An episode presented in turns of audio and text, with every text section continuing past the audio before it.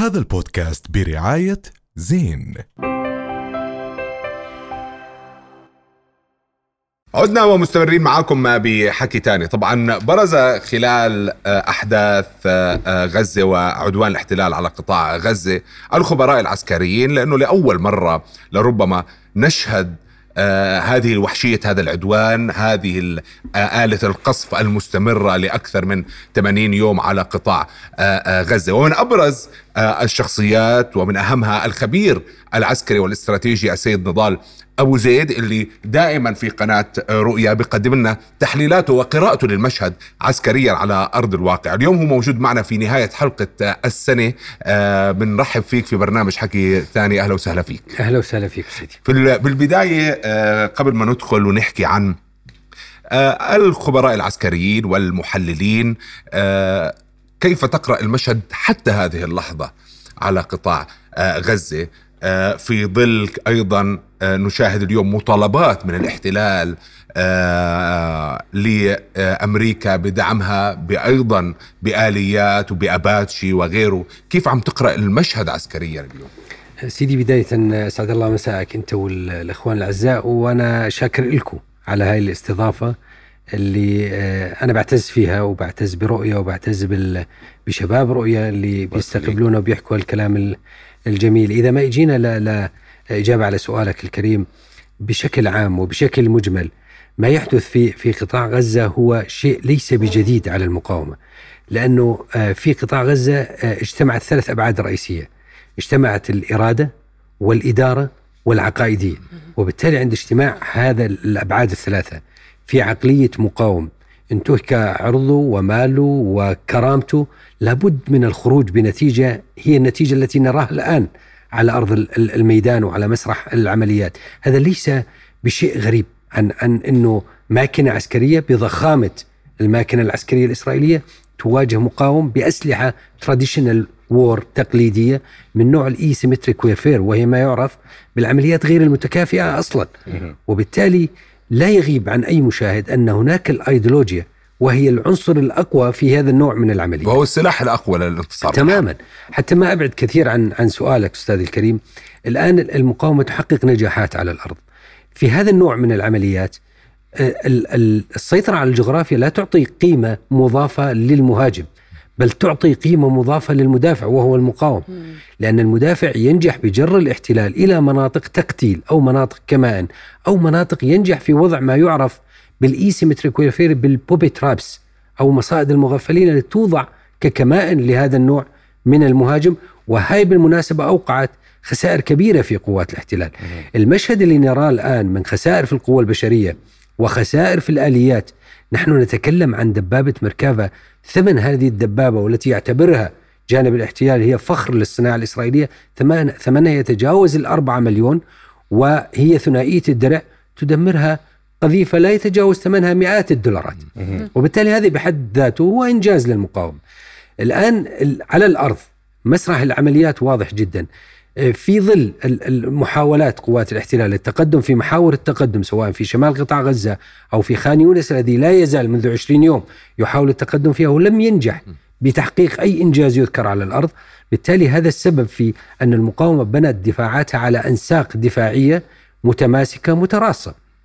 الاحتلال يخرج برسالة إعلامية وبصورة نمطية لمشهد إعلامي بأنه يحقق نجاحات على الأرض.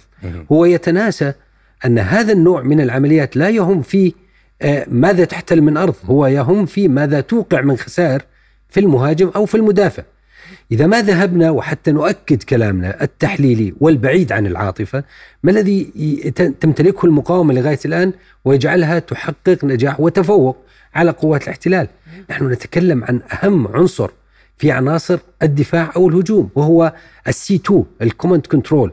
الآن القيادة والسيطرة لدى المقاومة لا تزال متماسكة صحيح. قبل دقائق من الآن أو ساعات من الآن أعلن الجانب ال ال ال الاحتلال ونشرته الواشنطن بوست قبل قليل أن هناك تعجب كبير جدا من كيفية عملية الإحلال للقادة من المقاومة حين يقتل القائد المقاومة يتم إحلال قائد بكفاءة أعلى من القائد السابق صحيح. هذا نوع من ال command control أو القيادة والسيطرة ما دامت المعادلة تقول أن المقاومة ما دا- ما دامت تملك القدرة على إطلاق الرشقات الصاروخية وفي عمق الأراضي المحتلة اللي هي تل أبيب وأنا لا أحب أن أسميها تل أبيب أنا أسميها تل الربيع وهو الاسم المعرب له.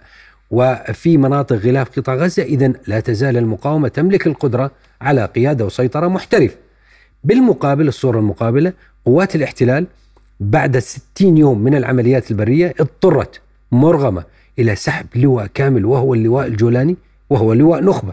عندما نتحدث عن لواء نخبة نتحدث عن ألوية مدربة بتدريبات محترفة عالية جدا وتسليح عالي جدا مخصص للقتال بهذا النوع من العمليات. وبالتالي هذا يعطي مؤشر على أن عنصر ال command control الموجود لدى المقاومة والذي كلما طال أمد العمليات يتماسك أكثر في حين أنه كلما طال أمد العمليات يفقد أكثر عند قوات الاحتلال التي تحاول رسم صورة نمطية لانتصار مزيف إعلامية ولو كان ذلك على حساب جثث الجنود الموجودة. بس اليوم آه، آه، سيد نضال اليوم عم نشوف بعرفش هل بجوز إحنا بالوطن العربي عم نشوف خسارة كبيرة إعلامية للمحتل يعني اليوم إحنا عم نشاهد هاي القنوات عم نشوف اليوم آه، المواقع الكثير كبيرة عم نشوفهم ضعفوا اعلاميا. هل هذا كان نتيجة لدراسة من قبل المقاومة؟ هل كان في قيادة؟ بتحس يعني ما بعرف هل بتحس إنه في قيادة لموضوع ال ال الإعلام عم بتكون؟ لأنه اليوم الحرب تقريبا جزء كثير كبير عم بيكون إعلامي. نعم. المقاومة آه، من بداية عملياتها يبدو أنها بنت خطتها على ثلاث أبعاد رئيسية. أحد هذه الأبعاد والركائز الأساسية هو ما تفضلت فيه آه، أستاذ آه، الكريم وهو البعد الإعلامي. بنشاهد أنه كل عملية تتم تنفيذها ويتم توثيقها. هي لاول مرة؟ المس- لاول مرة عم بيكون هيك؟ هي كانت موجودة في 2014 في محاولة اجتياح قطاع غزة لكن لم تكن بهذه الكفاءة مم. الإعلامية. مم. في 2021 وثقت المقاومة بعض المقاطع لبعض ال- لكن لم تكن بهذه الكفاءة الإعلامية الموجودة حاليا. لكن الآن نشاهد مقاطع محترفة البعد الإعلامي متقن بشكل كبير يترافق البعد الإعلامي مع البعد العسكري على الأرض وذلك يعطي مصداقية أكبر للمقاومة حين تعلن عن خسائرها. وأيضا كمان أداة ضغط على الشارع آه الإسرائيلي تمام. لما. نشوف إحنا في فيديوهات آه آه، اللي ببثوها حتى صاروا يستخدموا آه موسيقى معينة تثير يعني عشان لل- لل- للضغط لربما تماما. الرسالة الإعلامية التي تريدها المقاومة هي موجهة لبعدين أو لجهتين. ال- الكاستمر أو أو الزبون الذي تريد التقاط ال- المقاومة تريد منه التقاط. هذه الرسالة الإعلامية.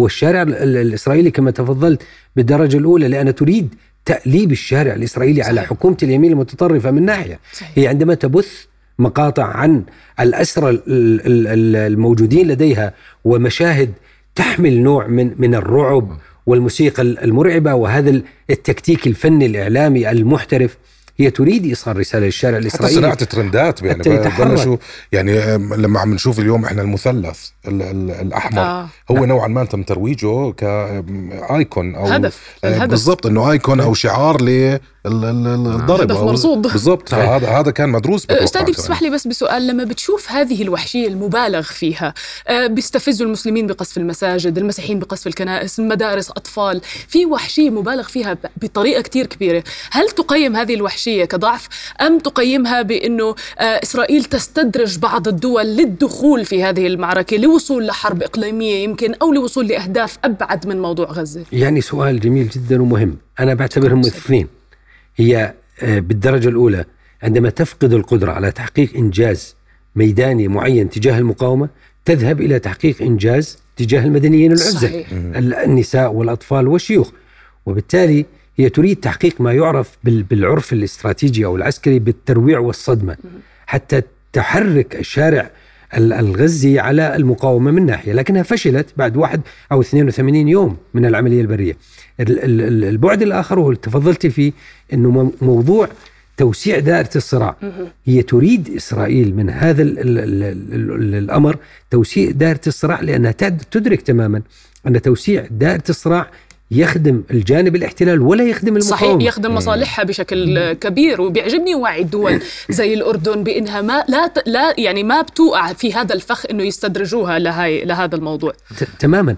أم، أيضا هي تريد من توسيع دائره الصراع أه، جمع أكبر عدد من الحلفاء لها صحيح. آه، الآن الاوروبيين وتدخلهم بشكل مباشر في الحرب. بالضبط الأوروبيين سيتعاطفوا معها آه، ايديولوجيا وفكريا و و ال- ال- الأمريكان already هم مت- متعاطفين معها لكن هي تريد تعاطف أكثر ودعم من الجانب الامريكي ودعم أكبر من الجانب الأمريكي إلا أنه يبدو أنه الجانب الأمريكي مؤخرا وخاصة مع اقتراب يناير 2024 صحيح. قد بدأ يدرك. تماما أننا نقدم دعم لكن دون نتائج تذكر على الأرض. وبالتالي وأيضا في ضغط من الشارع الأمريكي اليوم على صحيح. تماما الشارع الأمريكي دافع الضرائب الأمريكي نعم. لا يقبل بأن بأن يقدم دون أن يأخذ وكل نتائج. هذه الأموال التي تذهب خارج أم- أمريكا ب- بدلا من أن تصرف على الهوملس وعلى المشاكل الصحية والمشاكل المدارس الموجودة أصلا في أمريكا. تمام. ولا ننسى أيضا أن ال- الأمريكا أيضا متجهة باتجاه انتخابات رئاسية في. نوفمبر صحيح. 2024 هناك في الدستور الأمريكي شيء يعرف باللام دك. أو البطة العرجاء الدستور الأمريكي أو القرار الأمريكي يتم القرار السياسي الأمريكي للرئيس الأمريكي يشل تماما قبل الانتخابات مم. الرئاسية صحيح. بفترة ستة إلى أربع شهور صحيح بالتالي يصبح ال- الرئيس لا يستطيع اتخاذ أي قرار صحيح من هذا المنطلق الجانب الأمريكي أيضا يضغط على إنهاء هذه العملية البرية مع يناير القادم 2024 لأنه يريد ترتيب أوراقه للحفاظ على حزبه يعني. وجمهوريين. ترتيب الأوراق قبل الذهاب باتجاه.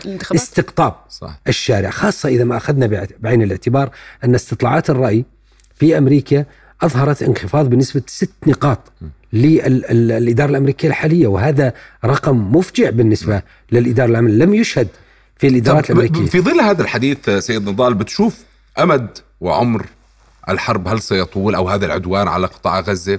يعني هل سيست... هل سندخل في 2024 سنصل لشهر رمضان إن شاء الله المبارك.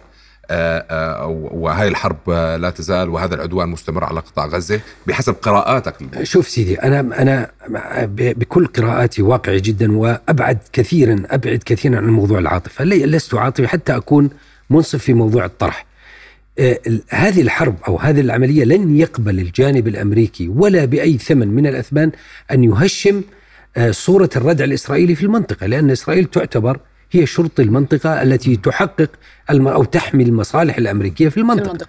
وبالتالي في ظل هذه الخسائر قد تصبر أو يستطيع الجانب الأمريكي أن يصبر على آه، آه، رئيس الحكومة آه، حكومة اليمين المتطرفة نتنياهو ليرى نتائج الأرض لكن عندما يدرك الجانب الأمريكي أن هذه النتائج لن تتحقق رغم تعنت نتنياهو بمحاولات إطالة أمد الحرب للاستثمار سياسيا بهذه الحرب سيقف الجانب الأمريكي ويعطي قراره بإنهاء هذه الحرب. ال- ليس ل- ل- لمصلحة نتنياهو ولكن لمصلحة مصالح. إسرائيل. لن يضحي حتى. لن يضحي ب... ب... لن يضحي. بمصالحه لحساب نتنياهو لكن بنفس الوقت لن يهشم صورة الردع الإسرائيلي في المنطقة. لذلك أنا أعتقد أنه سيتم إنهاء هذا الصراع على نظرية لا غالب ولا مغلوب. عظيم جدا. يعني كان لقاء صراحة وهو نهاية السنة. فكان لقاء مهم صراحة سيد نضال يعني والحديث معك لا يمل يعني فظيع. جدا صراحة أنا أنا بتشرف فيكم يخليك. وبتشرف. بحديثي مع شباب أنا من من من متابعين هذا ال- الله البرنامج يخليك لأنه في وعي كبير وموجة لشريحة كثير مهمة في مجتمعنا نحن بنتمنى انه رسالتكم كمان تصل لهم دائما إن شاء. الله وأكيد رسالتك ورساله كل المحللين العسكريين اللي صراحة اللي هلأ عم يبرزوا بي وعم بيوعوا جيل كامل على قوتنا كدولة وقوتنا كايضا موجودين بأرض المقاومة. فهذا إشي صراحة بنفتخر فيه وبنفتخر إنك كنت موجود معنا اليوم. كل شكراً. شكراً كل لك. شكراً. أستاذ. وبهيك إحنا أكيد بنختم هاي السنة. آه، بدي أشكركم كلياتكم على هاي السنة الرائعة. ونهاية إن شاء الله يعني السنة الجاية تكون كثير أحسن من هاي السنة. فبهيك إحنا خلصنا حلقتنا لليوم. نرجع نلتقيكم إن شاء الله الأسبوع القادم في حلقة جديدة من بودكاست حكي تاني. تصبحوا على خير رؤيا بودكاست. هذا البودكاست برعاية زين.